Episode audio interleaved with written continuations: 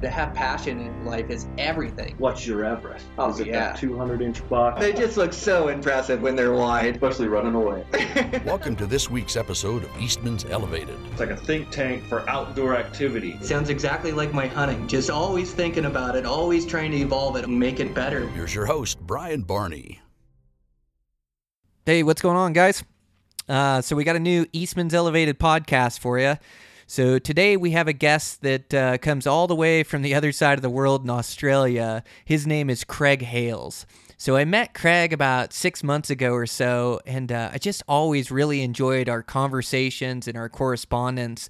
Um, he's just a real intelligent guy that that has a passion for bow hunting, and he he has a passion for bow hunting his homeland there in Australia, and he also just loves to travel to the states and and take on the adventure out here out west. And so he's been out hunting elk three different times. He came out this year to New Mexico, just had a great hunt out there, and and he's got an ibex tag for later down in New Mexico, so he's going to be returning back. But uh, just a great approach to hunting. We talk about his New Mexico hunt, lessons he learned, um, how he'd go about the hunt, you know, mistakes he made, things he did right, uh, and then we talk about oh different hunts around the states and and uh, we talk about what hunting means to us. And then we get into hunting Australia.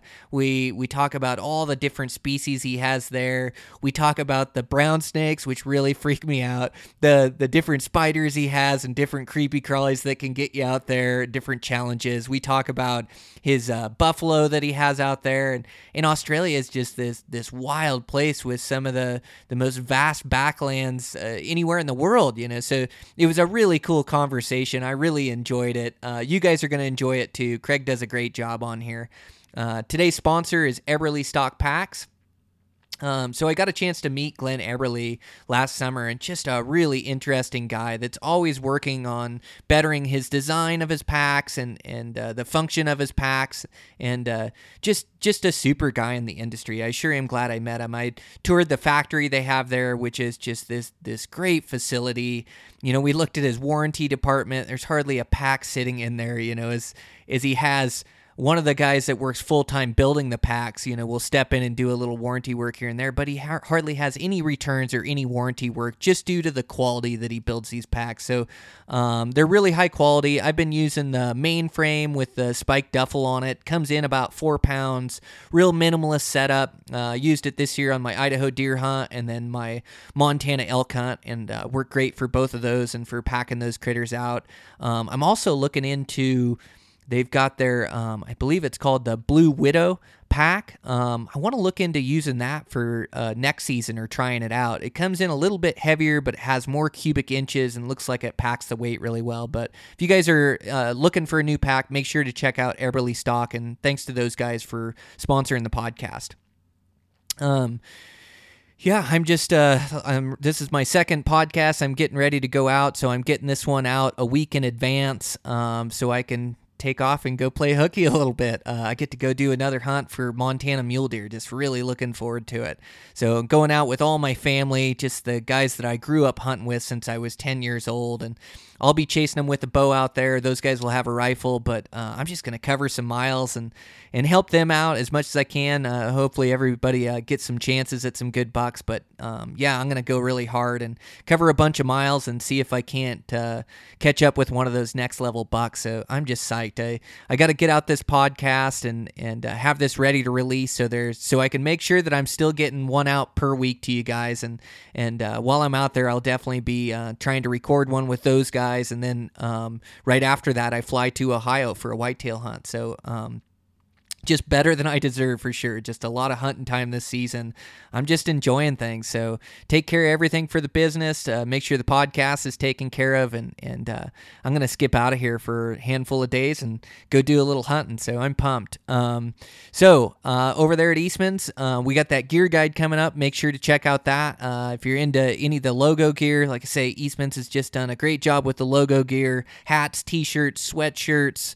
Um, there's books, DVDs in there. So if you're shopping for a hunter, make sure to check out that gear guide in an upcoming issue, uh, Eastman's Hunting Journal. And uh, boy, with that, just um, I know Dan Pickar and uh, Guy Eastman, they're getting ready to take off to.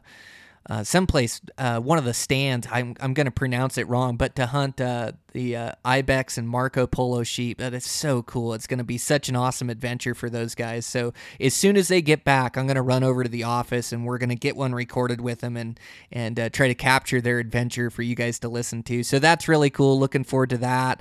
Uh, saw Scott Reekers killed a bull the other day. Guy killed a bull.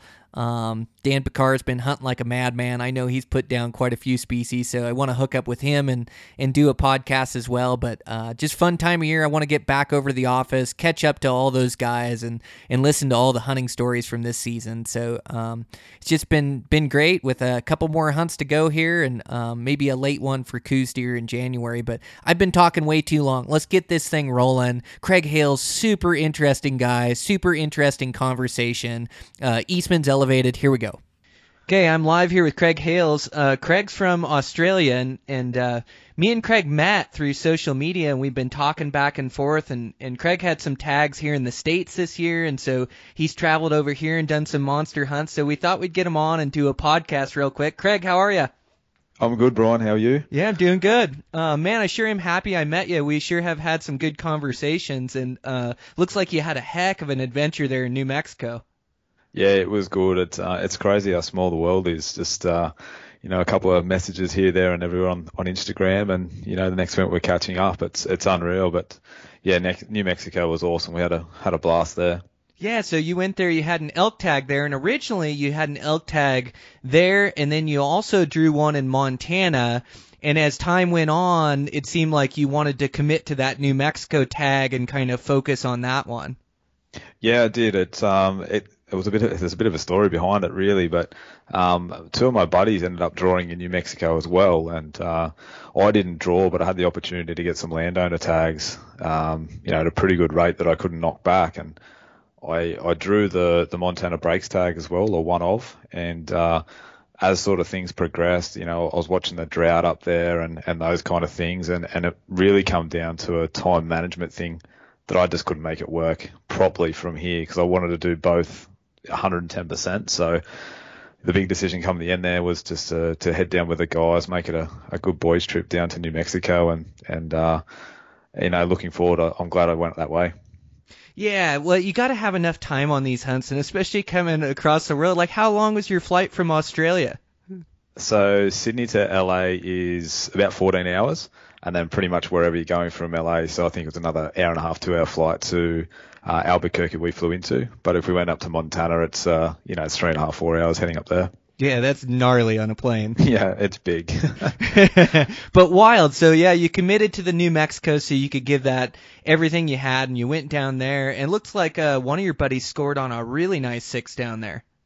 Yeah, so Ben uh, Ben McCulloch, he, he's actually the one that originally got me uh, fixated on elk. Actually, back in sort of 2012, 2013, I think it was our first trip together.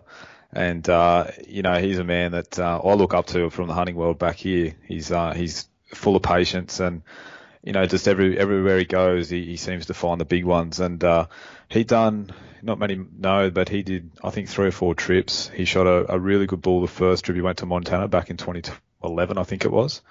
Went a couple of times, uh, 13 and 14 with myself. Passed up I don't know how many balls, and he's just always waiting for that one that he wants to wants to get. And, and he was rewarded this trip. He I think it I think it was high 360s. I think it went.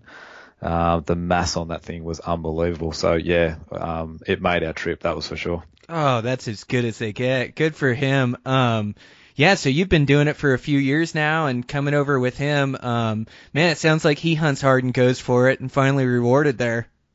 Yeah, there's just a good group of us that, um, you know, honestly just, just love getting over there and chasing the elk. I, I'll be honest, I haven't got the mule deer fix yet. It's it's coming slowly. Every time I listen to your podcast and, and a few others, you know, I think it's growing on me. But elk just got me. They're just big and noisy. It uh, it gets us going. So yeah, but 13 or 14, I did uh, Montana hunts. Um, took just smaller bulls both trips there, and that was awesome. That was sort of um, guided private land stuff. And then I drew a a Gila tag last year, early season, and um, so that was public land and uh, did the guided deal for the first six days, and then we had the rest of the hunt, 14 day tag, I think it was. and uh, and we killed a bull on the on the 13th day, just me and two buddies, two two boys that were filming me. So that was a, that was an epic trip, and then yeah, couldn't help myself but get back there again this year. Oh man, good for you. Yeah, congratulations on that bull last year. I don't think I knew that that you were successful on that tag um last Yeah, year, yeah. but man, yeah, way to go. That isn't easy and and really tough when you're coming from a different place, you know, it it's it's tough like I know when I'm looking at a place like Alaska or looking at Hawaii and some some place that I'm not familiar with, it's so hard to read Google Earth or or read topography and and what the elk like and what they don't. And all that kind of comes second nature to us guys that live out here out west. But man, coming from there, it's got to be all different when you get out here. Yeah, it is. I mean, I'll, I'll be completely honest. I, I really got caught out in the unit this year. Um, I was I was told, you know, I was given some good in, intel from a few of the guys over there, and I got a buddy in New Mexico, and uh, you know, he was sort of telling me a little bit about the unit, and I jumped on Google Earth and and all the mapping stuff that you can do, and uh, it was nothing. It was nothing like I've experienced. It was it looked flat on the it looked literally looked flat on the mapping, and and it wasn't until I got there it it was it was crazy country. It wasn't extremely, you know, we're not talking high Wyoming, Colorado stuff, but just the sheer uh, the flip flop in the in the in the lay of the land was is kind of really hard to get your head around. It was kind of, I guess it was kind of high desert sort of with the unit I was in. So it um yeah, I got caught out. I'm completely honest. I got caught out. So, but um, that's that's why we utilise the the outfitters and that over there. Um, we're slowly, or myself personally, we're starting to get a pretty good idea in the elk. But you know, the last few years we've definitely utilised the guide because we just don't have the time to to get over and scout. Obviously, that's just impossible. So, you know, all that kind of goes out the window, and it's that much money and time to get over there. It's very hard to do it on your own back. Yeah, for sure. And that it looked like that New Mexico country you were hunting there, um, like there wasn't any giant 2,000 peaks in there, or maybe there was, but it looked like it was just a lot of coulees and canyons, uh, thick brush in places or thick cedars, um, things of that nature. Is that kind of how it was? Like a lot of topography, but it was like small topography where uh, little canyons and coulees that would tie into bigger draws and that. Is that kind of how it was?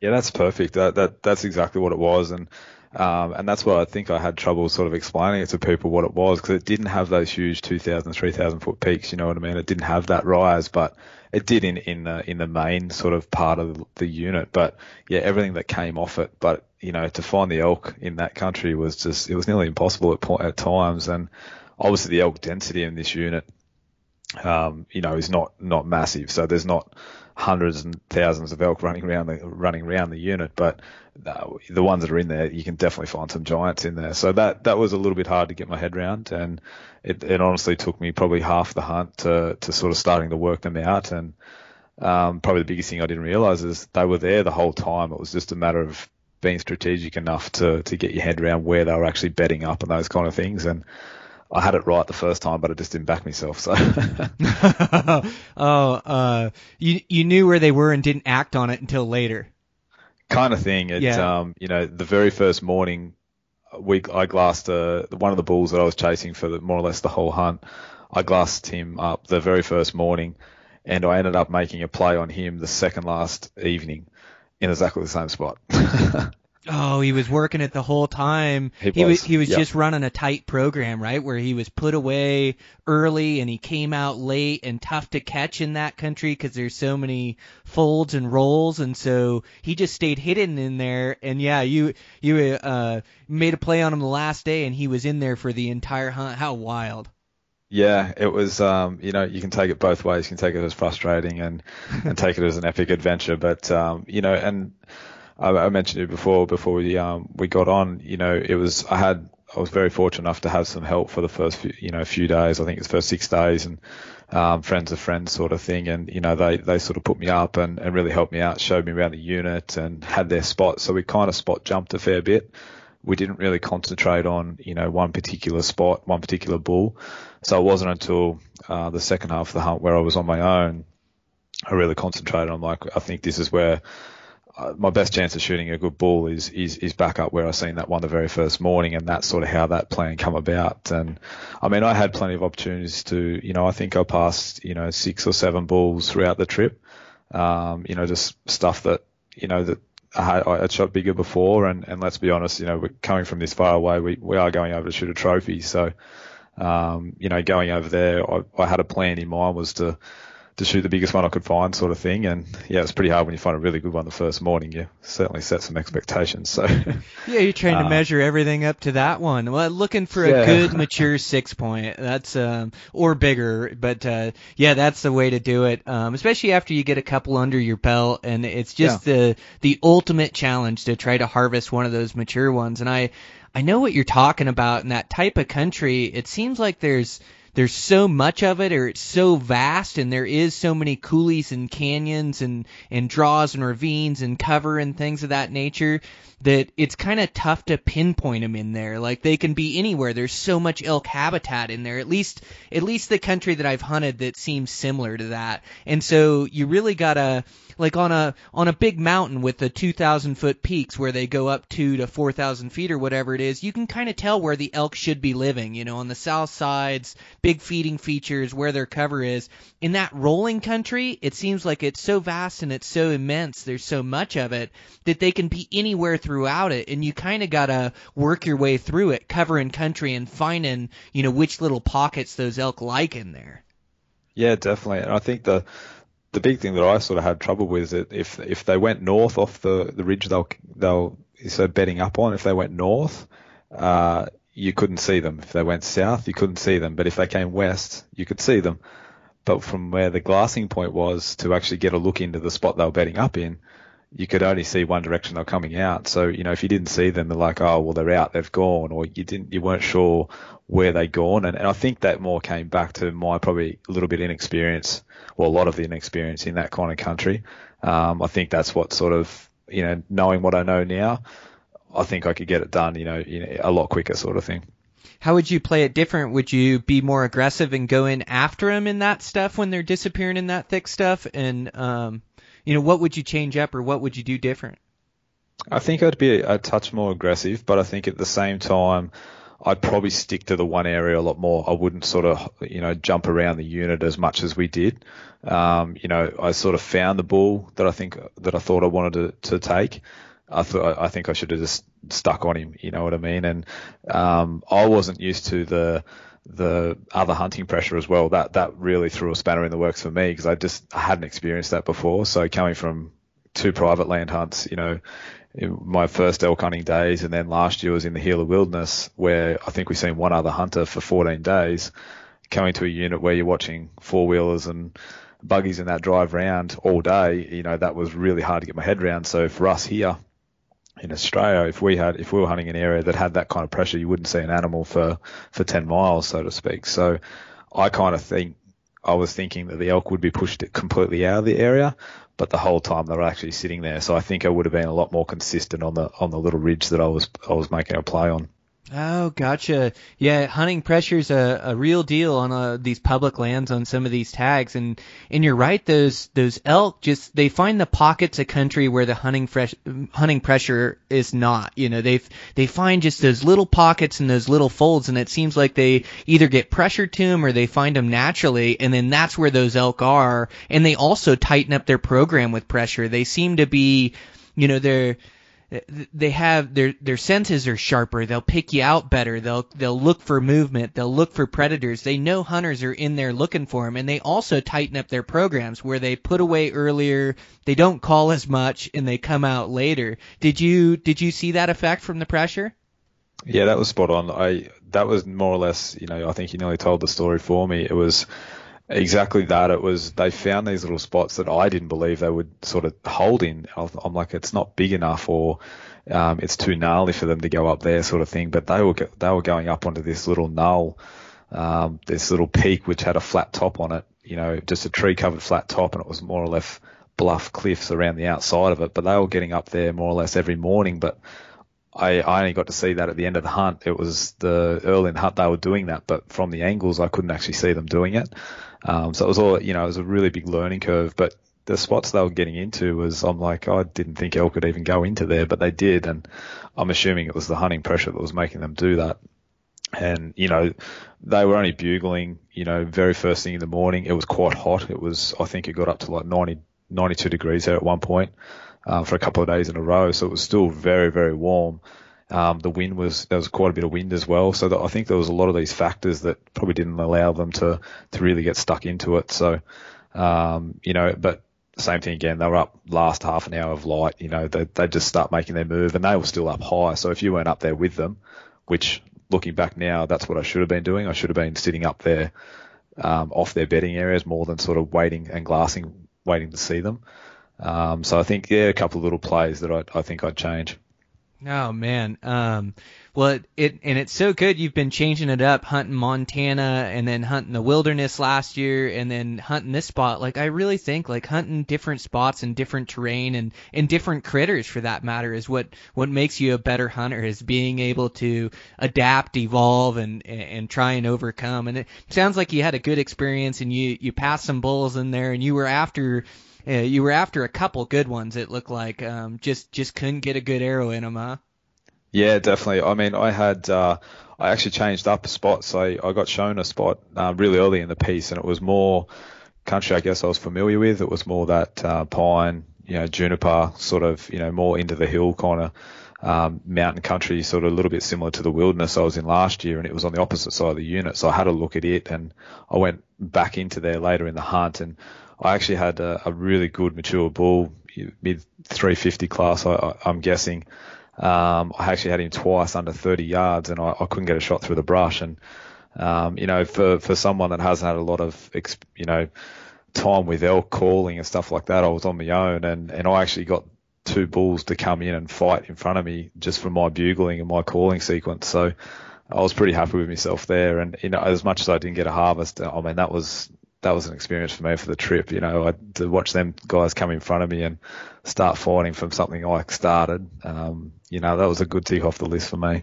I'd say I I always say when I get a good stalk or a close encounter like that, and you know, you know, half the time I, I've uh, driven halfway across the country. I've taken off work. You're paying for gas, and you get over there and you get one of those thrilling close encounters, you know, and on, on whether it's an elk or mule deer. And I always say, man, that was worth the price of admission. You know, that that was worth all the money, all the gas I put, the time off work, time away. Like just having that that close, thrilling encounter. You know, that that's why we're out there.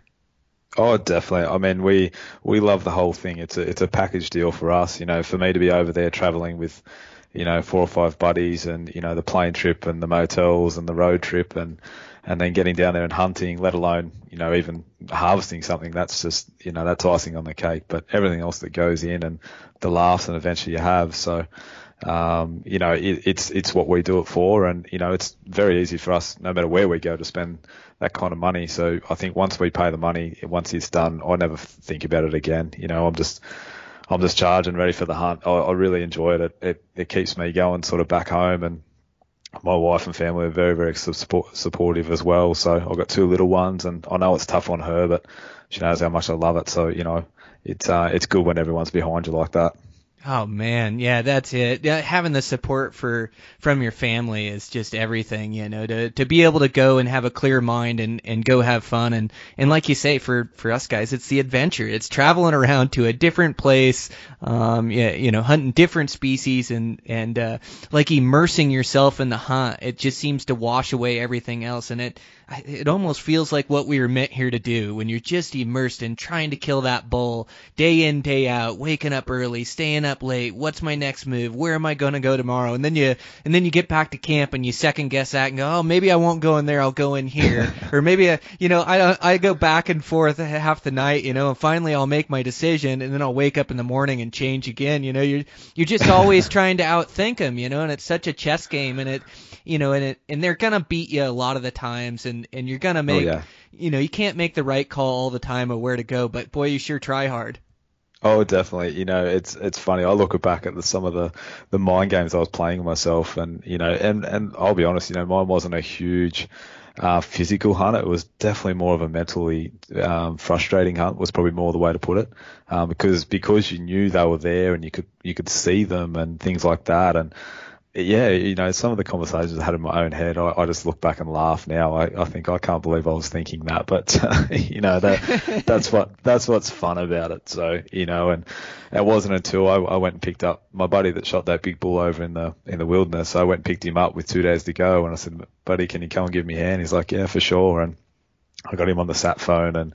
I went and picked him up and he came back and he just he just looked at me goes, Is that where you watched him? And I'm like, yeah. And he's like, why aren't you up there? I'm like, I just needed someone to say that to me. So off we went. And that was the second last night. And the bull I'd been chasing for more or less the whole hunt, you know, I got into 20 yards from him and could only see his top third.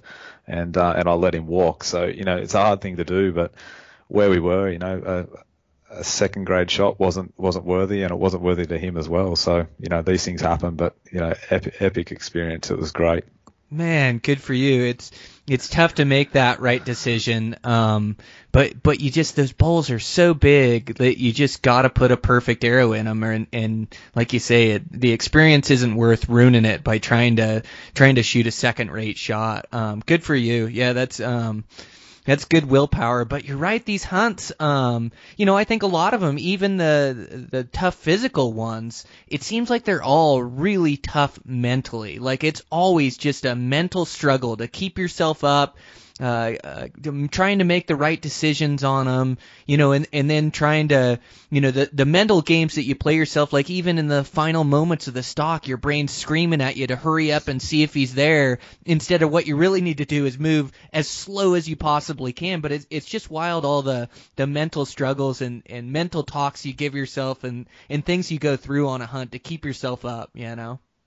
Yeah, definitely. I think I think it only gets worse as we get more experience because I think we put too much pressure on ourselves.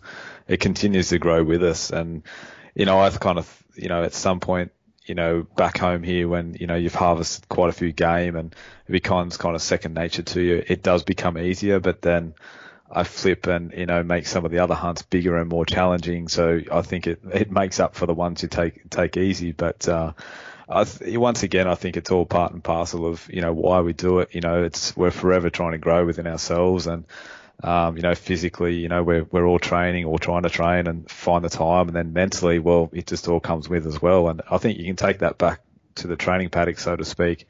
You know, it's it's pushing those extra limits that you know gets you that little bit fitter that you know hopefully will make you succeed later on. Oh, isn't that the truth? Well, and um, you're so right. Like once you harvest a few and you can relax, like it seems like the more you want it, the harder it is to achieve it. Yeah. You know, like if you just relax and go with it, and you, you know, and we always enjoy the experience. But if I can just relax and enjoy the experience, immerse myself in it, and I'm making plays, and it's always good to get a couple close encounters under your belt because then you start to get comfortable with being in bow range and getting that chance and that opportunity, and and more focused on you making the right moves more so than that nervous energy. It seems like. Oh, definitely. I mean, I had this year. To be honest, this year I, uh, I haven't been out as much, and and here in Australia we don't really have seasons, so we can hunt, you know, more or less all year round, just depending on what species we're going to chase. So. Um, you know, there was there was a good six month break there just due to work and family and things like that that uh, I didn't get out. And the weekend that I did get out uh, was a couple of months before we we came over this year, and I, it felt so foreign to me. You know, it's something that I I do all the time, but just having those few months off and uh, hadn't been around game and that kind of stuff. You know, I, I felt like I was the noisiest stalker I've ever been. I felt like everybody, everything was seeing me.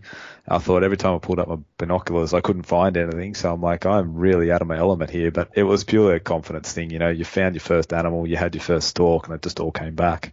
Um, so I think everybody goes through it.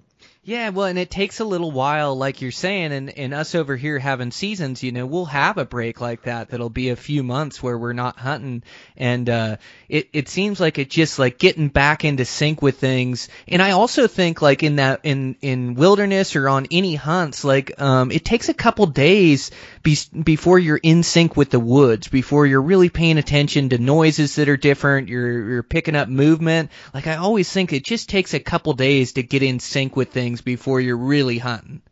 Oh yeah, definitely. I mean, I I'll be honest, I struggled this year a little bit. Um, I don't know whether it was jet lag or just or what it was, but yeah, the first few days I, I must admit I, I kind of struggled a little bit and um, physically as well. You know, you just you felt a little bit puffed and and I think it was just more the flight and the travel and all those kind of stuff. But yeah, definitely, I'm one that I'm with you there. I think a few days, and you know, once you start getting seeing a few animals and you start picking them up in the binos and and just things like that, I think you it's a confidence builder within yourself, and and and you start get it, it comes a little bit more natural that way then.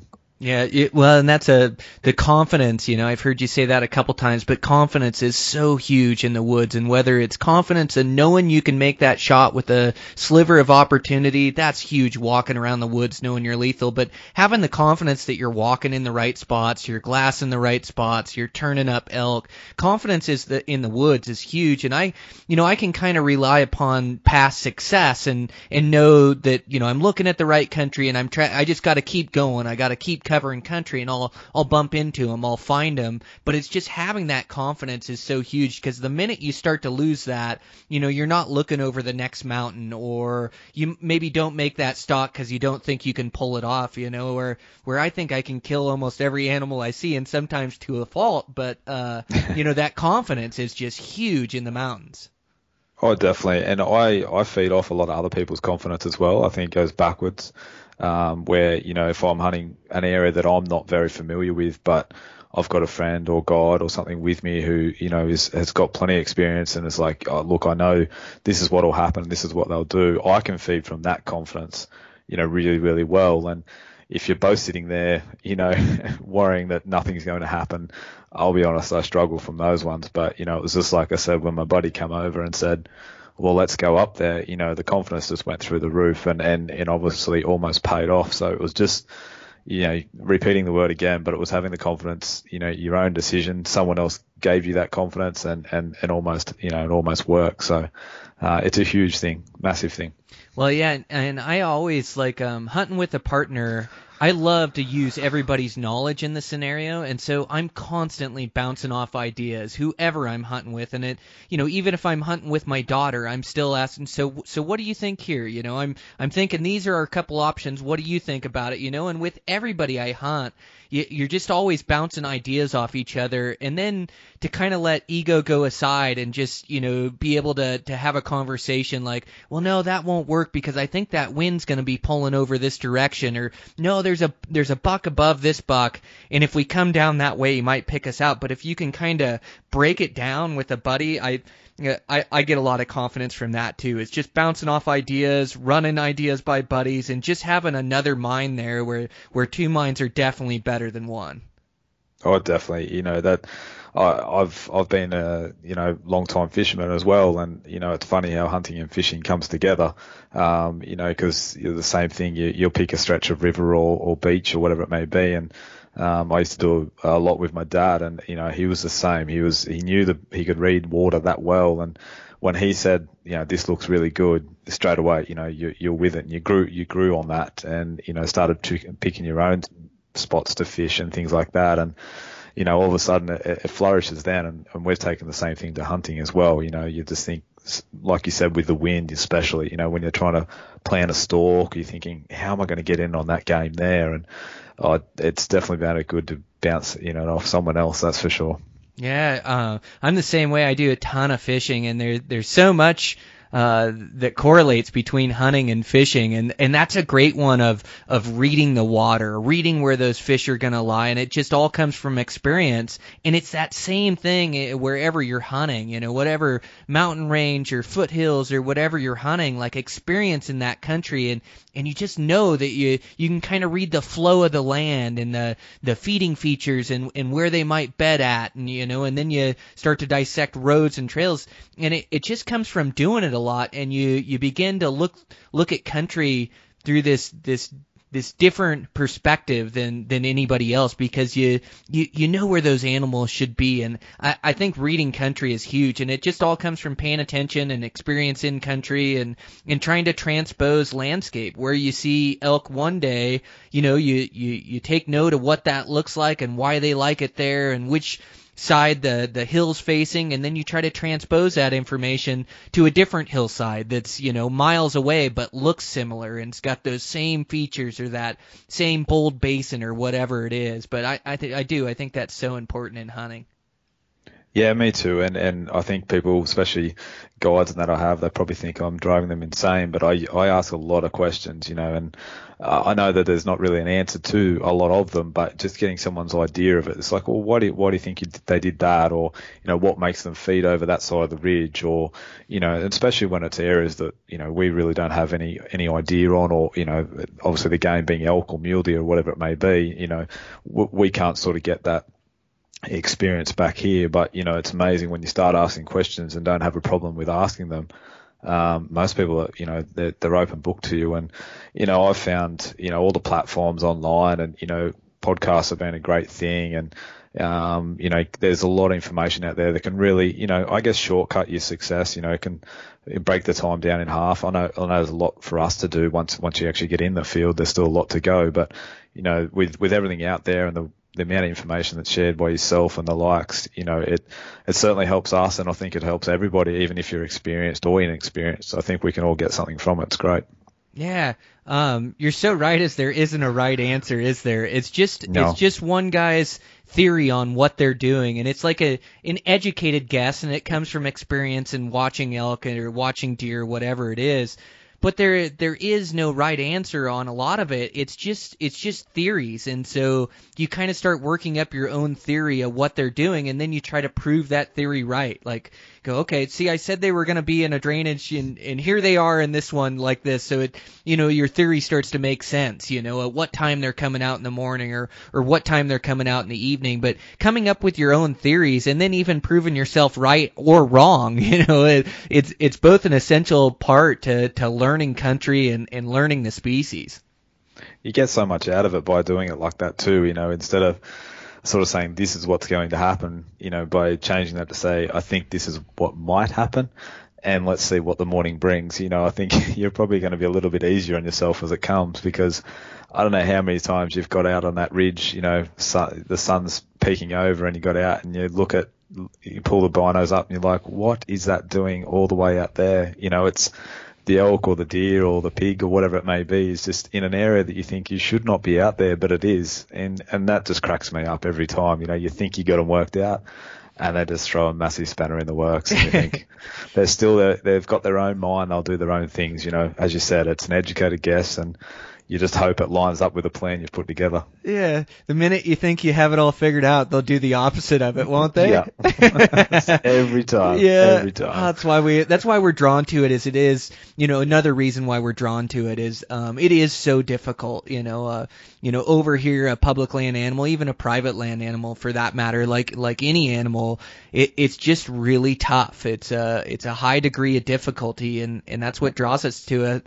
Draws us to it, and and also you know that you can come over and give it your all and give it two weeks of effort or 20 days of effort and still come home empty handed like that uh, and, it makes you just want to work harder and, and find that success next time but it's never a given it's so difficult especially with the bow Oh. and arrow It does, you know, and uh, look, I'll be honest, you know, this year it's like, you know, next year I, I, I might have to have a year off for coming over and you finish the 10 days and it's like I'm already looking into, you know, draw odds and where I can look like at drawing the next tag, you know, and you can't help yourself. It, uh, the country over there and, you know, credit to the way they run, you know, your guys' public land and that kind of stuff. It, you know, you are, you know, it's very fortunate to have what you have and, um, you know, hopefully everybody looks after it and, and we sure do appreciate it and do what we can from this end. But, um, you know, to be go over there and, and just hunt freely for, for, as you said, you know, two, three, four weeks and chase game around the mountains. It, I mean, it, it, it's got us, you know, we, we, we love it. So, um, you know, next year's plans are, are already in the book, hopefully. So depending on what the draw gods do for us. Oh man, you're so right. We have to appreciate what we have here. It it is just so special. Um yeah, I I can't take it for granted. It's um what I absolutely love to do and I've been able to find passion in my life through doing it, but you know, it's all through these public lands and being able to to just draw a tag and go disappear in these vast mountains and and go have an adventure back there and and uh unsuccessful for years and years trying to do it with a bow and arrow until I could pay my dues and and learn those hard lessons and gain that experience to be able to finally start arrowing some nice animals but man I we are we're just so fortunate we can cut it loose for adventures out here and and if I remember right you had another tag this year are you still coming back over in January I am. I am. I've um, I've been lucky enough to draw an ibex tag back in New Mexico. That that state loves me at the moment. So, um, yeah, back in 15th of January, I think the the hunt opens, and I just funny enough, I've just been listening to one of your podcasts. You had a guest on who filmed a couple of hunts, so uh, it's intimidating. It, I, I, must admit, you know, I've been I'm training hard, so um, yeah, I've, it was just a bit of a, a last minute sort of application earlier in the year. I got I got the heads up that you know you should have a go at one of them. And so I put in the draws and, and I, yeah, I managed to, to pull a January tag. So I wasn't too keen on the October tag, I must admit, with rattlesnakes, but, um, you know, the January one I think will suit me. Uh, not so many snakes slithering around, but, uh, now I'm super pumped. So I'm back over, um, hopefully catch up with the ATA show before, before the hunt, hopefully get there a day or two and then, uh, yeah, head down to New Mexico. Oh man, how cool! Yeah, I, I, hope to do the ATA as well. So hopefully we can hook up there and and oh, uh, sounds good. Yeah, meet in person. And we were gonna meet in person this year with the Montana tag, but just didn't work out. But we will here one of these times. But man, how awesome! Good for you.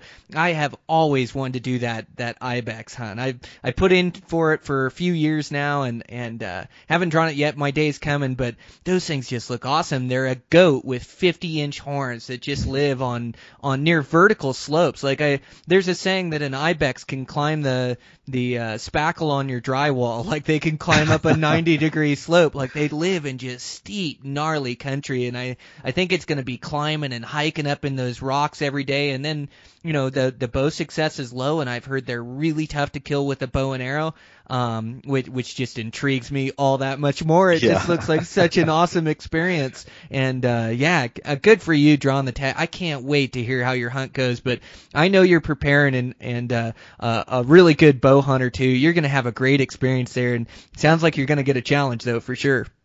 Yeah, it sounds like it. And, and as you said, like every time someone says, Oh, that's hard. And it's like, well, I'm going to go that little bit harder. I'm going to try a little bit harder.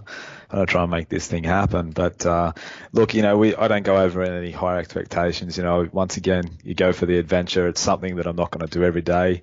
Um, I'll be honest, I wouldn't chase them in their, in their homeland. So, um, you know, a great opportunity to, you know, travel back, back to the States and, you know, it's, it's pretty easy to get around obviously down there and I've got a buddy helping me out down there as well. So he'll be glassing from the bottom and, you know, hopefully we can put a plan together on, on one of these ones and maybe get the job done. But if we don't, you know, hopefully we'll be seeing them every day and I think it's going to be an unreal experience. And, you know, if I can top it off and harvest one, um, you know, obviously I'll be over the moon, but, um, I'll, I'll sure make the most out of the adventure anyway. So, but, um, you know, the training's, the training's changed a little bit. It's, yeah, as you said, it's going to be a lot more sort of hiking, stepping, climbing sort of thing. So um, yeah, the training at the gym and that kind of stuff's definitely starting to becoming more adapted to that. So um, hopefully it'll be good to go by January. Oh, I'm sure you will. Yeah, and um, good and steep too. Be comfortable with that steep stuff and know what you can do and what you can't. it's like uh, yeah. they're definitely going to tempt you in that steep stuff to make a stalk down, and whether or not you can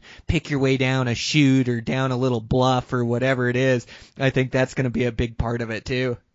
Oh, definitely. I think, you know, as you said before, it'll take three or four days. I think it's going to take me probably the 10 days to get used to it and then not even be used to it after that. So, but, uh, it, um, no, look, it, it, as I said, we'll, we'll, we'll, give it a good crack and, and absolutely no, no expectations whatsoever. If I get to see a few, that'll be one t- box ticked. And, uh, you know, if I get a shot, uh, all the better. But um, you know, we'll we'll do plenty of practice. It's a little bit hard for us back here to try and train for for that steep stuff, but um, you know, we'll, we'll, I'll, I'll, put something together and, and I've just, just started getting back into it now after, after a few weeks off. So, um, yeah, we'll start shooting pretty, pretty full on now and, um, a couple of months out and, and yeah, hopefully we can make it work.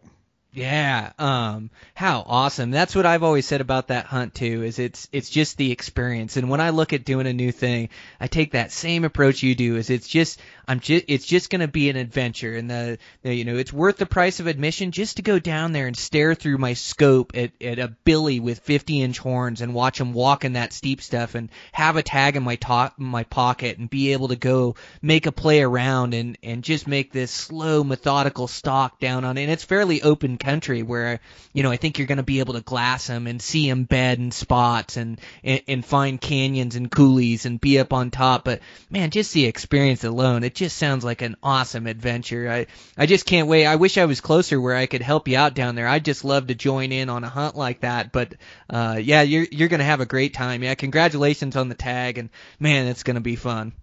Yeah, thanks, man. It's um, I mean, invitation's open. If you can get down there, get down there. But uh, um, yeah, no, it's and it's something that like I wouldn't have even dreamt of, you know, uh, going back last year and before. You know, something wasn't even on the on the bucket list sort of thing. And you know, when I seen and I read up a little bit on them, and you know, then I realised, you know, how much people wanted to get down there and chase them. And um, obviously, we're close to New Zealand, where you know, bull tahr, you know, pretty well known as well. And you know, they sort of say these ibex are like the next step up from them, and you know, especially in their homeland and stuff. So, you know, be able to jump straight to the top and chase these guys, you know, I'm very very fortunate, and and I, you know, I'm very humbled to be able to do it. So, um, yeah, it's um, it'll be interesting to see what story comes out of this one. It really will.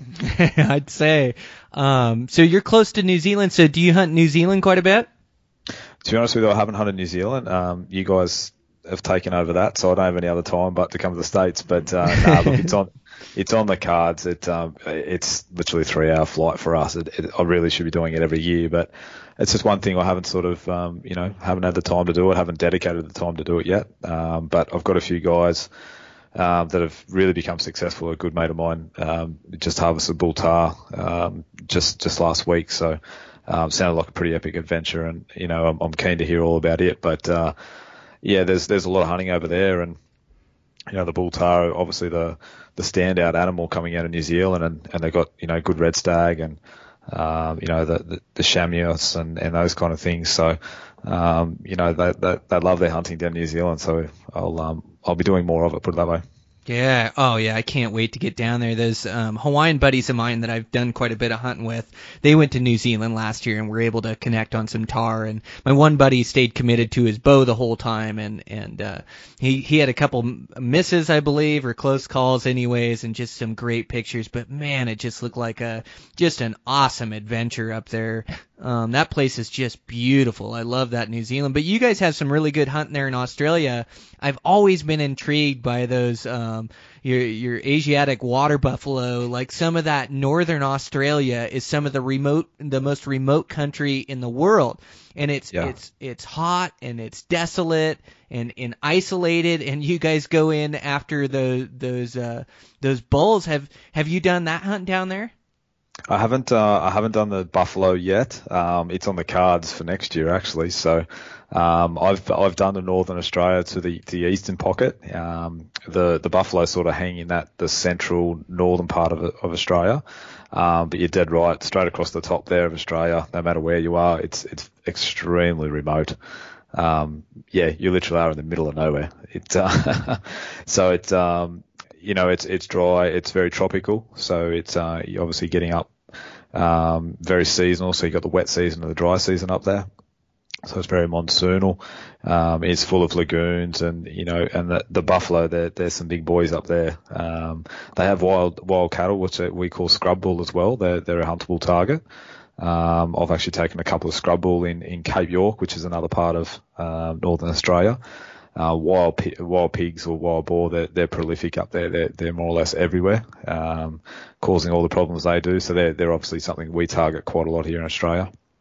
And, um, but yeah, no, the buffalo is obviously very well known for, uh, as one of the, the species that are well targeted over here. And I think they're, they're everything you think they are. You know, they're big, they're cranky, and, um, you know, certainly something that, um, be pretty fun to chase, I reckon. Oh man, that's wild. How much do those things weigh? Oh, um, I think they're, well, they're probably getting up around your moose, probably a little bit more. So, um, you know, maybe 1,000, 1,200 pounds, those kind of things. Man, that is huge. yeah, and giant massive. wide horns too. The uh, the horns are just beautiful on them. They look like they go 50 inches, 60 inches, something like that. Oh yeah, they're massive. You know, it's a, it's a job just to lift them up. So, um, you know, I don't know how you go getting them back on the plane, but you get it done, I reckon. But um, yeah, they're they're big animals. They're really big. Um, I think live weight. I think you know they they get over a ton. So, which is, you know, you're looking at over two thousand pounds live weight. So, Oh wow, yeah, that's oh a yeah, they're- giant they're- animal. They're, giants. Yeah, they're they're huge. So, and they know how to stand their ground too. They know that nothing really can hurt them. So. Um, you know, a lot of the hunts here are done with backup rifle, so a lot of your archery hunts are done with backup rifle, just in case things go a little bit pear shaped. And uh, they use some pretty big calibers when they're when they're chasing with rifle as well. So, um, yeah, you know, they they've definitely got, got got everyone's respect, that's for sure. Oh man, I'd say, um, and, and up north. So you fly into a spot up north. It's just it, it's so many miles from where you're at. Fly in up north, and then you're really self-sufficient and on your own. You really got to be careful out in that country. There's there's some bad stuff that can happen, right? I mean, um, it's it's so remote out there. Like, uh, uh, you really are on your own and so you get a vehicle and travel out there on some rough roads and bring a bunch of spare tires and spare tire kits but you, you got to be set up right to do that don't you Yeah, sure do. I mean, a lot of the outfitters, you know, it's a little bit like, you know, some of the outfitters that do, you know, some of the southern states where, um, you know, back home for you guys. But, um, yeah, you know, Darwin is a is a is a the capital of Northern Territory. Um, so it's a, it's quite a big city. Um, it's quite a big port as well. So it's right on the coast. Um, there's a there's a main airport at Darwin, and then yeah, most of your hunting's done within sort of six to eight hours of Darwin. So yep, same thing again. They'll pick you up um, in the four wheel drive and and um, you know with all the gear, and they generally have sort of they'll have base camps. Um, a lot of the a lot of the land that's hunted on is traditional land, so it's all our Aboriginal land. So a lot of permission for access and all that sort of stuff's got to be gained. So a lot of it is done through outfitters. Um, few of us are lucky to have contacts and that that we can get on just you know general public land or, or private property. Uh, we don't have a lot of public land hunting, so most of it's you've got to have permission to do most of your hunting here. So hence why a lot of that northern country is run by outfitters. But you know where it is, and you know if we're just flying in, you, you kind of need all the help you can get. So with the outfitters having all the gear up there, food, water, and and obviously the vehicles to get around, um, yeah, there's no other better way to do it really. Oh, gotcha. Okay. Um, man, just looks like a wild hunt. And so, and then you you guys have um, do you guys have uh, fallow deer there? We sure do. So we got Okay. um, six species of deer. So we've got the fallow deer, um, the axis deer, like the ones you chased in Hawaii. Um, we call them chital. So the chital axis deer. So fallow chital. We've got the rusa, um, a rusa deer, and then we've got the hog deer, which is like a quite a smaller deer, but you know quite a challenge to hunt. Um, the red deer or red stag, and there's also the sambar deer, which is uh, about the same size as the red stag. So um, yeah, there, there's a good mix, and they're all over the they're all over the country, particularly on the the eastern side of the country. Um, so you know, most of our hunting's done on that eastern sort of coast, along the not so much on the coastline, but slightly inland as well. So, um, but there's yeah the different species up and down up and down that east coast of Australia. So yeah, we've got plenty to chase, and as I said, the the wild pigs are more or less all over Australia. Um, big thing probably a lot of people don't realise here is that everything we hunt here is a feral species. It's all been introduced. So we actually can't hunt our our native, our native species. So very much different from from the states where you guys have you're obviously harvesting your your native species with your elk and your moose and your deer and all those kind of things. It's it's a complete flip for us. It's it's all introduced species that are only ones allowed, we're allowed to hunt. Oh, that's wild. But yeah, uh, gosh, what a variety of deer. That's wild. So go- I just want to go back to that. So you have the axis deer. Those axis deer are wild to hunt. Aren't aren't those things jumpy and fun to chase around? Yeah, they're awesome. I've uh, I've been lucky enough to, to go and hunt them as well, and I've taken two stags, and um, they're they're a blast. I can't believe how they disappear. Um, they look like orange spotty animal, and they are so hard to pick up. I, you can have binoculars and looking straight through them. It's crazy, but um, no, they're good fun. I, I really enjoy chasing them. I'm, I'm keen to do that again soon, actually. Oh, nice. And then um, you said uh, red red deer. So the red stag. You guys have those as well, huh? We do. So we uh, we've got a good wild population of them. Um, so they they run free. Um, you know, private land and some of our public land, um, sort of Queensland, New South Wales, Victoria. So the three eastern states. Um, there's a few other herds scattered throughout the country as well. Um, but there's a pretty good sort of wild herd going in, in the different states, and um, they're a challenge. They're very similar to the elk. They've got very similar habits. Um, they sort of feed low um, in the afternoons and, and feed back up in the mornings, and their their habits are, are quite similar actually. So we sort of take a little bit out of that when we come and chase the elk. We we kind of put the two and two together a little bit, um, slightly different in ways, but um, yeah, they're they're a great target. They're a very majestic animal, and, and they've got a they've got a ripping roar when they get when they're rutting. So um, it kind of flips. I think the elk should have the red deer roar, but anyway, that's another story. But it um, yeah, they're a great target. Oh, how cool! And so y- it sounds like you do have some some public land on that eastern side of the country that you can kind of get into and hunt, or or is that the ma- majority of it uh, private too, where you want to hunt those? Yeah, I, look, I'll be honest and say 95% it's probably public land. Um, we do we do have state forests, which is um, you know similar to you guys, with that that is open to hunting as well, but majority of that country is pretty sort of poor country. So most of our private country has all been pasture improved for, for cattle and those kind of things. So um, most of your animals are, are sitting on the on the on the private ground. So in order to hunt them, yeah, you need the permission. So it's very similar to your eastern states, really, where there's little pockets of public land that you can hunt, but majority is taken up by private. Okay. Um, so okay, axis deer, red deer, and then you said um, what, uh, Rusa buck. Is that what you said? Yeah, so Rusa deer. Um, so they're uh, uh, they're I think they're Indian. I think is their originality. Um, so they're used to having tigers and that chase them. So um, that's where they come from. Once again, introduced. Um, they're they're they've got a really um, sort of deep-throated roar as well. So they're a little bit smaller than the red deer. Um, kind of like a brown chocolate color, I suppose you could say they are. And they're the same makeup in the antlers as Rusa, so they've only got, uh, uh, sorry, as, as axis deer, so they've only got the three points on each antler. Okay. Um, yeah, so they're really a lot heavier set, a lot thicker sort of sort of deer, and um, I haven't taken one yet, but um, I've had a couple of hunts for them, but I haven't harvested one yet. But uh, they're certainly on my bucket list. Oh, how cool! And then you mentioned one other smaller deer that you said was really challenging to hunt.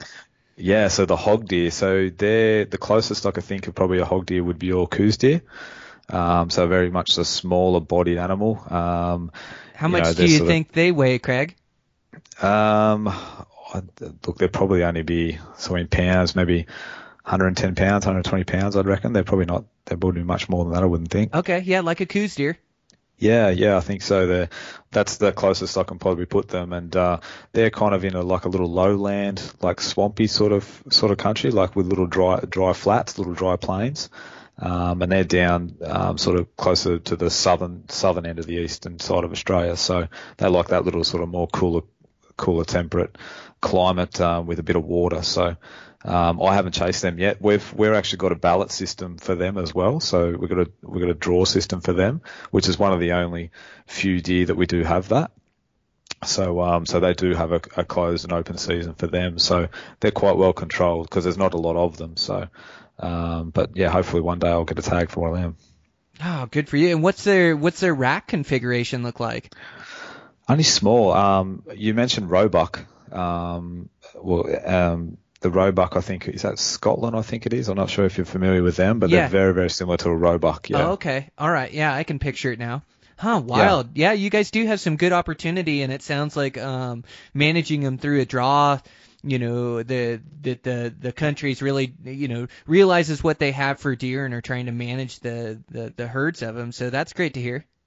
Yeah, definitely. I mean, we could do a lot more of it. Um, you know, pretty passionate about the way you guys run yours over there, and we always have that challenge that uh, introduce species, so they, they they're called you know pests in, in some areas. But um, you know, I think the more and more we can we can realise what we do have. Um, yeah, like the hog deer, I think uh, the better it'll be, you know. And uh, I mean, you know, hunting's not as well known here, especially comparing it to the states, but uh, it's slowly growing in the right direction, I think. So we just need to keep that going. Oh man, right on. Yeah, tons of opportunity, and it sounds like uh, good adventures to have. And in and the country's so big, there you can travel to so many different, uh, so much different terrain. I I would imagine, you know, to where you know you could get more rainforest or more, uh, you know, wetter wetter terrain to all the way to dry desert. And so it sounds like there's a variety to hunt. Oh yeah, yeah, that, that's that's right on it. Um, you know, you can go 100, 100 mile and it'd be completely different. You know, you'd think you're in a different world. So, um, most of our stuff, as I said, talking about the east coast of Australia, we've got a, a mountain range that runs the full length of Australia, up and down, north, south. Um, and then once you bump over that, that mountain range, you're pretty much just keeping, getting drier and drier to the centre of Australia.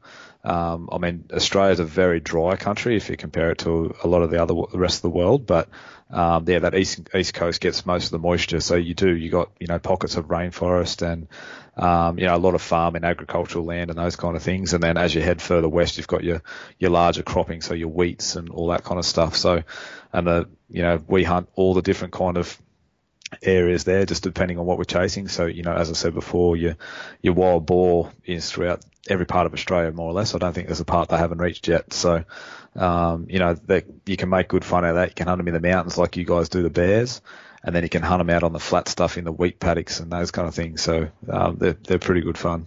Oh, they sound like it. How big do the boars get? Um, so really good boar, you know, 300, 350 pound. So that's a really big fella. And then, uh, you know, I think most of your most of your boars will be sort of 220, 250 pounds. Oh, that is a big boar. yeah, they're good boars. Yeah, Yeah. yeah, well well fed. See, and then as you go and chase them further north, like you go right up into the top where we're talking the buffalo and and a little bit further to the east, it's a lot harder. You know, there's not a lot of feed, and they do it they do it pretty tough. So we go up there and chase them. You know, more or less for their tusk size, I suppose. You don't chase them for body size up there, but they grow some exceptional exceptional tusks. So. They eat good too, don't they? Yeah, if you get them off the uh, off the crop country, so you get them off the wheat paddocks and those kind of things, uh, yeah, they're they're as good as a restaurant. So Oh man. Um, yeah, so some opportunity to hunt around there. That's really cool. Uh, how so? How are the challenges, the struggles like over here? We've got our, our grizzly bears, our rattlesnakes, uh, weather, lightning, and stuff. So, what are some of the major challenges over there hunting? um, it's funny how you guys you, you talk about our snakes and everything that wants to bite and crawl. Nothing eats us here apart from crocodiles. So we're we're so far in front of you guys. But um, no, look, we've we've got plenty of snakes. Um, but it's just like you guys and, and dealing with your rattlesnakes. You just you know they're there. You just got to watch out for them. Um, you know, there's plenty of spiders and those kind of things, but there's nothing too crazy with those guys. But you know, we we see the odd snake when we're hunting, but um, you know they're they're a little bit the same as us. You know, we're we're running the other way from them. It's only if they're cornered.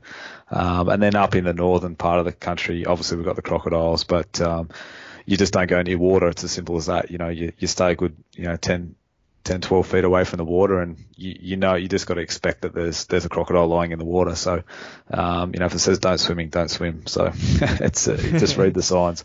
But um, you know, I've seen a few. You know, I've been up north and um, they're very, very shy. They're extremely shy animal, but um, you don't actually get to see a lot of them. But they're getting pretty big numbers again, and you know they they're getting into waterways. You know they have a little bit of trouble around them. Um, the big cattle stations and that we've got, or, or ranches as you guys call them. You know they get a little bit close to home, so once again they're going to have to start you know just watching their numbers again, like everything. But um, but uh, they're a pretty cool animal. They're very prehistoric. So, but um, know if you're over here hunting, you don't need to worry about them. Gotcha. Um, yeah, just a dinosaur just swimming around there in the water, just lurking, Yeah. waiting for you to dip your hand in there. just no thanks on that deal. Um, Yeah. but but yeah, uh, well, it seems like with all those challenges, you kind of gotta face them head on and um, not let them control you mentally. You know, you you got to go out and enjoy yourself and just be ready to deal with the scenario. So. Um, I don't mean to be stuck on the snakes, but like, uh, what are the, you got any aggressive ones there? Any uh, ones that you have to watch out for that are quicker than the other ones, or ones you don't like to run into? Yeah, you do. Uh, the brown snakes, brown brown snakes, and, and another one we call the taipan. Um, they're the ones you don't want to run into. So they're they're quick and they can be very aggressive as well. So um, they're generally quick the other way, but if you get if they get cornered or startled, um, if you surprise them, yeah, you you, you just got to be careful. Um, there's a particular area that you're likely to see them as well. They like that dry country, the dry hot country.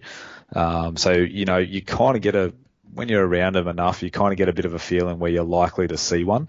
Um, you know, so you, you sort of, um, you just, you, I guess you look at certain places a little bit more than the others. So, you know, trying not to get that surprise. But yeah, there is a couple of species you just want to be a little bit more careful with.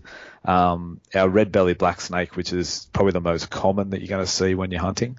Um, he's pretty shy, but once again, you know, if you, if you trot on him or something like that, you might be in a little bit of trouble, but, um, you know, hopefully you can make it back to the hospital in time. So, Oh man, that's where those things are gnarly. Is just one bite and you're in deep trouble.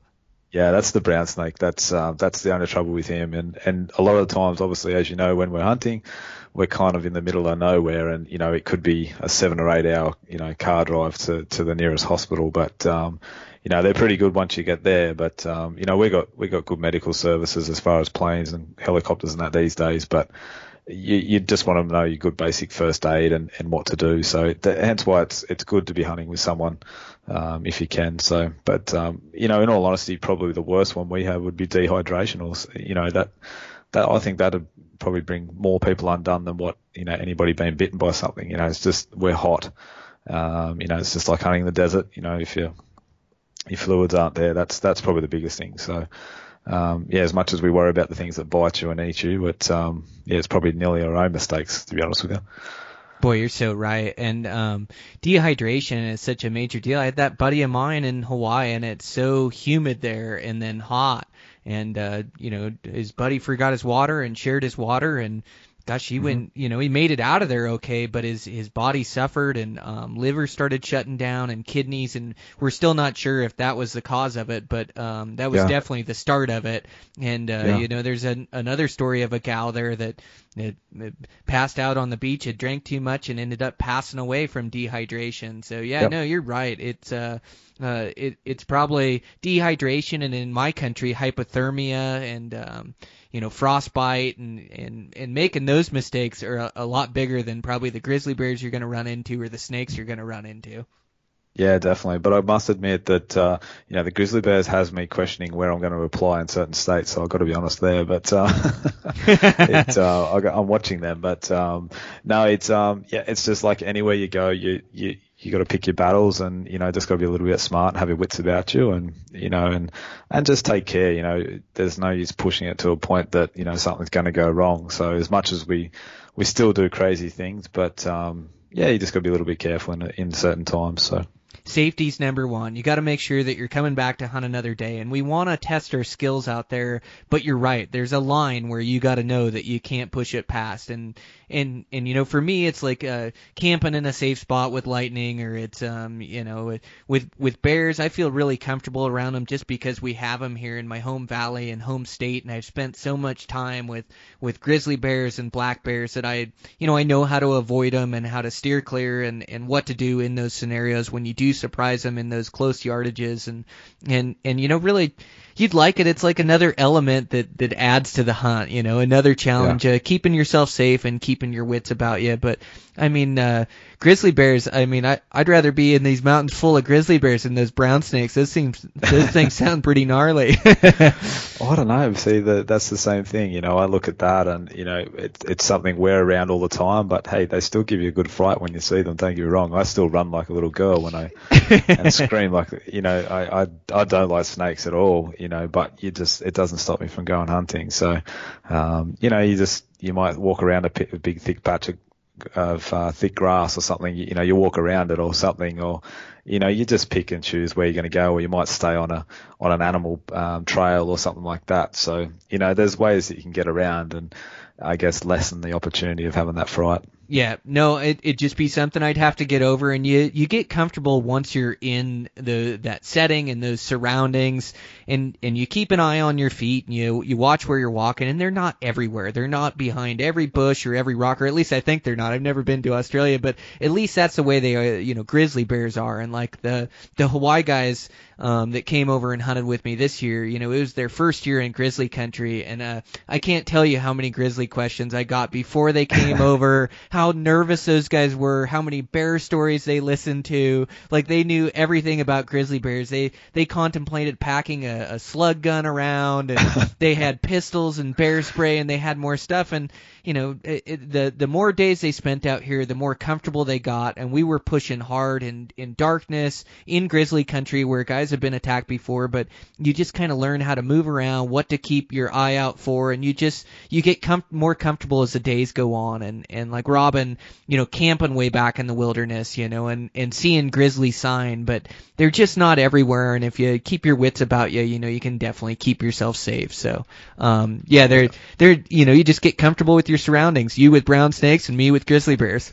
yeah, definitely. Uh, that's uh, that's exactly it. It just um, and it, it once again it comes back to that same thing. It's just experiences and, and knowing how to deal with them, I guess. So um, the probably the hardest thing you'll find is you know is taking us serious enough whether we're joking with you or we're actually telling you the truth. So after the first few days and you get used to us, then you'd be right. So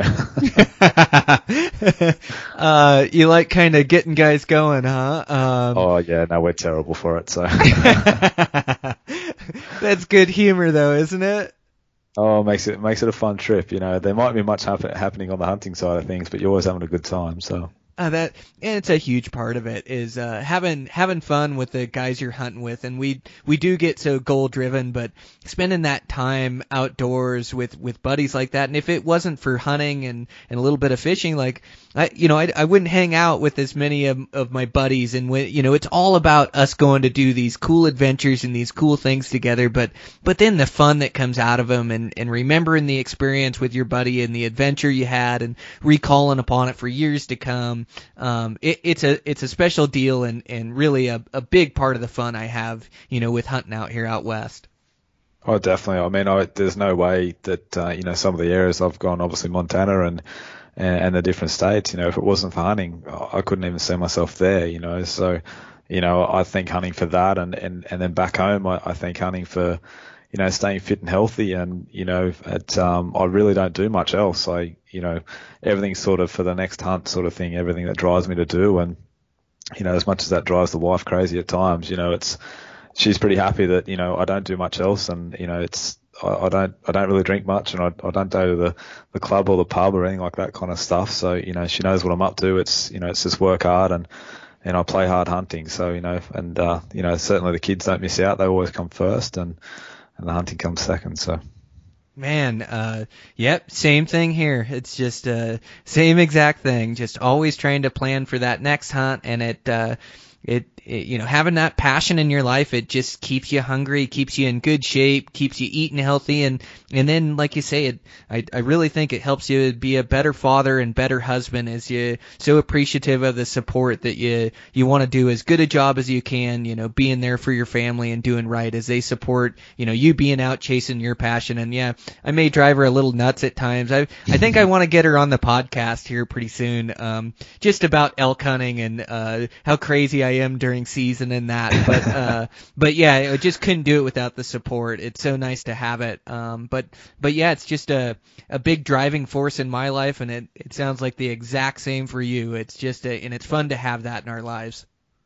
Yeah, definitely, and it's just like our conversation today. You know, I'm, I'm meeting people that I never dreamt of meeting, even though that you know, I mean, I've followed Eastman's for I don't know, even know how many years. You know, it's one of the first sort of names, and you know, to be talking to yourself who obviously is you know is well known in that world, and you know, and and all the rest of the people that I've met, you know, you, I can't dream of anything more than that. It's it's fantastic, and how small the world's getting. That's uh, that just blows my mind. But you know, going back to, you know, having plans for hunting, it, it makes it a lot easier, I think, on family when you do have it planned. You know, my bucket list is growing, I think, every time I have a conversation about hunting. But, you know, with Alaska and, and the Yukon and all those on the bucket list and, and just looking to start booking some of that stuff in, you know, it makes it a lot easier when you can, you know, talk to your wife about that and, you know, sort of plan things together and say, well, you know, this is what I want to do. When do you think I can do it? So I think doing it together as a team, even though you're the one that gets the glory out of it, or the or the adventure out of it. Uh, and sometimes they can join you, but um, I think the decision is a lot easier made when it's done together. Oh, absolutely. Yep.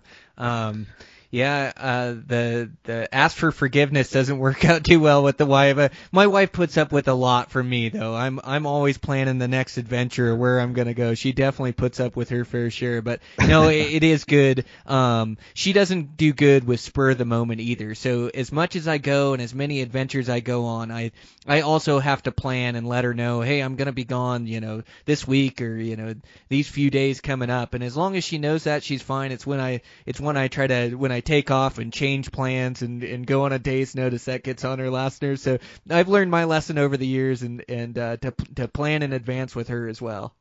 Yeah, I'm exactly the same. I'm in trouble if I do spur of the moment, so I just don't do it at all. So I just go home. Good for you. You've learned your lesson. Yeah, definitely, very quickly. Yeah, well, um, so cool to talk to you, Craig. Like you say, the the world just shrinks around you. Like talk, talking to somebody from Australia and the bow hunting you do down there, it's just so interesting and and so different than what we have here. And and then just hearing your experiences coming out here to the states. Uh, I'm just so glad that I've been able to meet you and, and keep in touch with you. Man, thanks a bunch for doing the podcast. And you have a podcast of your own that you run down there, uh, Hunting Camp Down Under. Yeah, I do. Yeah, it's um, I got to be honest, you know, yourself and and a few of the other guys that are running podcasts have got me started, and I want to do more in the in the industry, I suppose you could say. And you know, there's enough brands and products, and I kind of wondered what I could do. And you know, after listening to podcasts for six, six to twelve months, I thought, you know, I'll, I'll give this a crack, and it's been good. You know, it's a slow little start, and uh, as I said, it's a growing thing here in Australia, so it's um, it's good to be a part of it, and and hopefully I can shed some good light here back in Australia, and um, you know, share the stories. You know, I think that's that's why I sort of I love talking about the stories and the adventures we have, and and hopefully get a few more people um, that sort of dream of it and, and kind of make it happen. So you know, and I really appreciate you getting me on today. It's I was uh, I was really excited when you asked me. So you know, just to just to share it, and, and I know we've spoken quite a bit, and I will get up to Montana very soon. So hopefully we can make the ATA show work. That'll be cool. Oh, that would be way cool. Yep, we need to hook up. I also thought, yeah, I should be down in Arizona Coues deer, so we'll just have to keep in touch when you're doing that yeah. ibex hunt. I'd love to join in for a couple days, help glass or or do whatever. So that may work out too. Oh man, that'd be awesome. Yeah, I think I'd love to say I'm going to do the full 15 days hunt, but um, I'll at least I'll at least have 10 days hunting. So um, I've just got to try and work a few things back home here to uh, to make it work. But um, I'm getting there. So we'll, um, but yeah, no, I'll be definitely there for the opener and, um, we'll just see how far we can go in. And I know I want to give myself every sort of day. I know how challenging it is, but, um, yeah, hopefully, um, you know, 10 days might be enough, but yeah, best case scenario, I'll be there for the 15 days. So, but man, should be good. I hopefully I can see you down there, or um, or the ATA show, or somewhere somewhere in the states. Oh, we're gonna catch up here eventually. Uh, so is your tag? Is it the first through the fifteenth, or is it the fifteenth through the thirtieth? 15th to the 30th. Okay. Yep. I couldn't remember yeah. what the dates were on that one. Okay. Yep.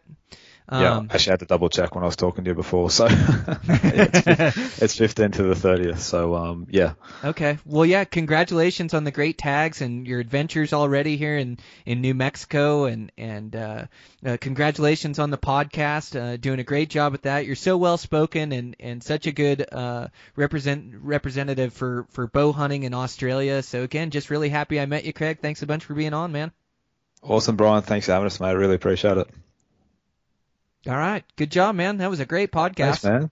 Yeah, man. I I kind of could have jumped in more with the the hunting here, but man, that's like another whole three hours. So.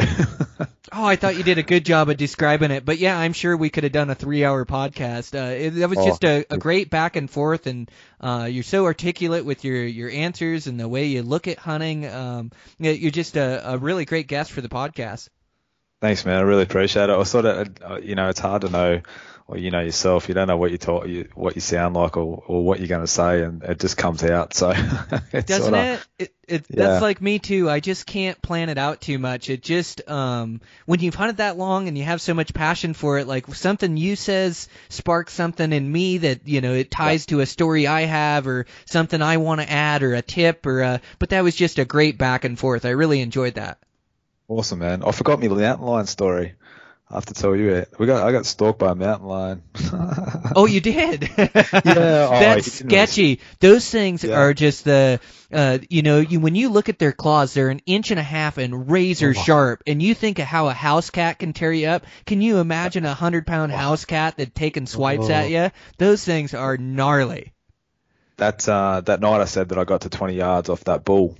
Um, so we there was generally like a bluff, and we had to climb up this through this bluff onto this top, and that's where those elk had been staying the whole time. I just hadn't worked it out, so I let that bull go, and the cows pushed off, and we couldn't make another play on it. So we're coming off. By the time we got off it, it was dark. We slid down some rock chutes, and then just in our head headlights, and my buddy goes, "Oh, there, there's eyes," and I'm like, "That's a cat."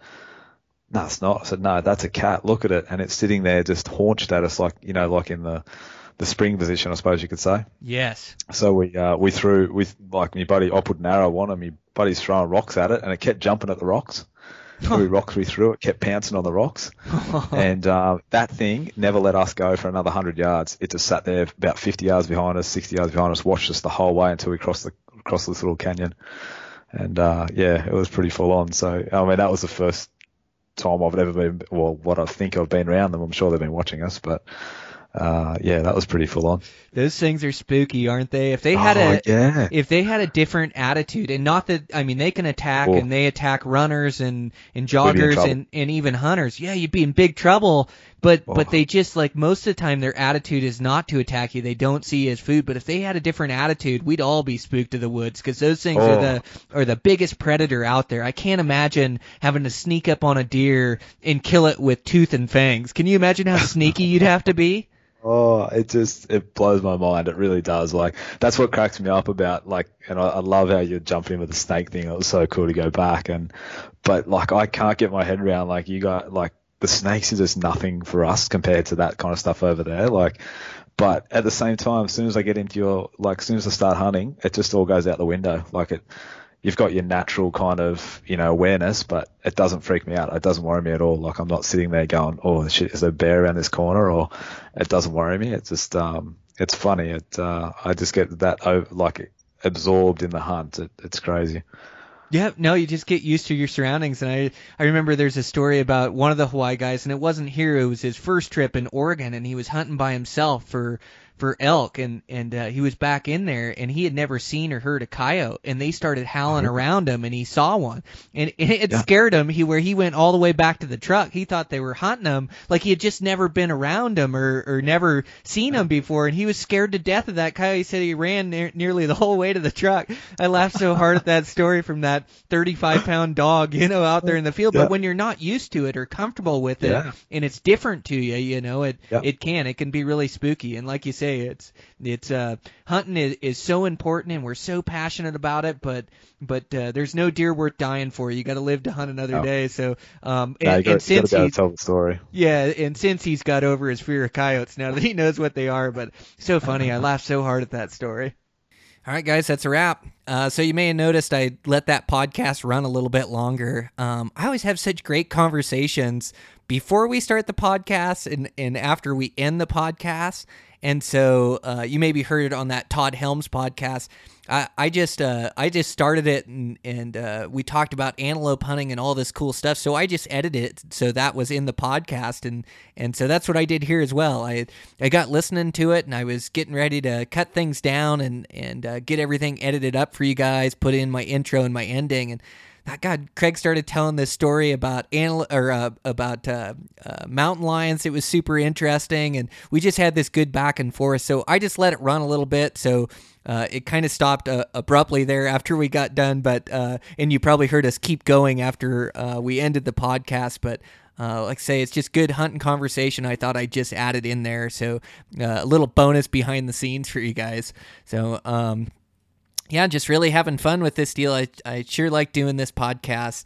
Um, I can't believe sixty some episodes, and it just hasn't gotten old. It's just like you you get on here and, and you talk hunting, you know, either with my buddies or with other guests, and I'm just I'm just making I'm meeting so many cool people that that have such a passion for hunting and great outlook on things, and I, I'm taking a lot away from it.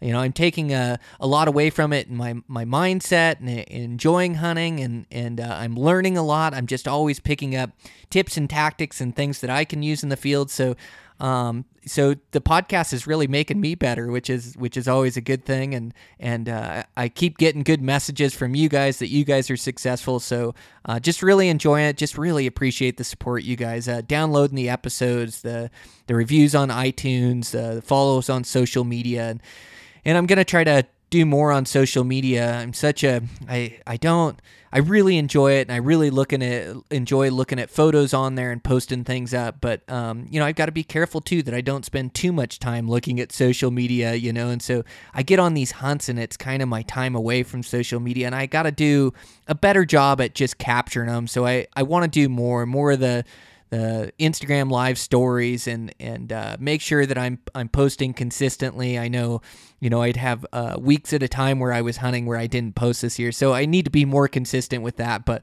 um, it's just life. It's always a work in progress, right? Always trying to get better at things. So. Um, the today's sponsor with Eberlestock. Uh, thanks to those guys um, for sponsoring the podcast, making great packs. Used it for my elk hunt, my deer hunt this year. Um, I use that main frame with the spike duffel, comes in really light, and then uh, also want to try out that new uh, Blue Widow pack that they have and and uh, check that out. But uh, thanks to Eberlestock for sponsoring the podcast. And uh, with that, just want to get back over to that Eastman's office and just catch up to all the guys over there. Just hear the stories from this season and and uh, hear the success. I saw um, Todd Helms. He he put down a couple antelope. Him and Brandon and and uh, Reekers, Scott Reekers. He's my partner on the podcast, and uh, he got a bull down. Their opener a rifle and and had a really good archery hunt. And so um, saw a couple of the girls. They they put down antelope. They filmed for Beyond the Grid. That's pretty cool. Um, so yeah, just want to get over there and catch up to everybody, catch up to Ike and, and Guy and the whole crew there. Uh, it's just such a great team to be a part of, and they they just uh, stand behind the podcast 100, percent and and they just they uh, pretty much give me give me free power to do you know whatever I think is right for the podcast. Um, so you know I'm I'm able to have free flowing conversations, ask the questions I want, get the guests I want on, and, uh, you know, I feel like we have a, a different niche with this podcast, and I just want to continually continue to get out good information to you guys. So, um, with that, I better end this. Um, I'm getting on the road for that muley hunt. Super stoked. Uh, so seven, eight days of chasing muleys, back for a day or two, and then out for seven, eight days chase, chasing whitetails. So, um, hopefully, there's a couple big bucks in my in my feed coming up. Um, if not, I'm gonna have a blast hunting. I'm just gonna cover a bunch of miles and go really hard, and and uh, I know I'm gonna see some deer and have some chances and some stalk. So uh, I just couldn't be more excited. And, and hunting with family and friends is really gonna be fun. Um, it's just a it's a big part of, of, what life and what hunting is all about is is family and friends and caring for them and helping out and and enjoying hanging out with them so i'm just enjoying life to the fullest just a ton of hunting time this season couldn't be any better for me on on my end but uh anyways let me get this podcast out and ready to release while i'm gone muley hunting and uh I'm gonna get my stuff packed up and get on the road here. So uh, I'll check in with you guys when I get back. Um, till then, keep working hard towards your goals and, and good hunting out there, guys. Uh, we're finally getting some weather. Muley rut's kicking in. It's that uh, special time of year, that November. I mean, all these fall months are good, right? August, September, October. Now we're into November and the muley rut and getting cold. Um, just so fun, so action packed. So uh, we'll check in with you guys next week.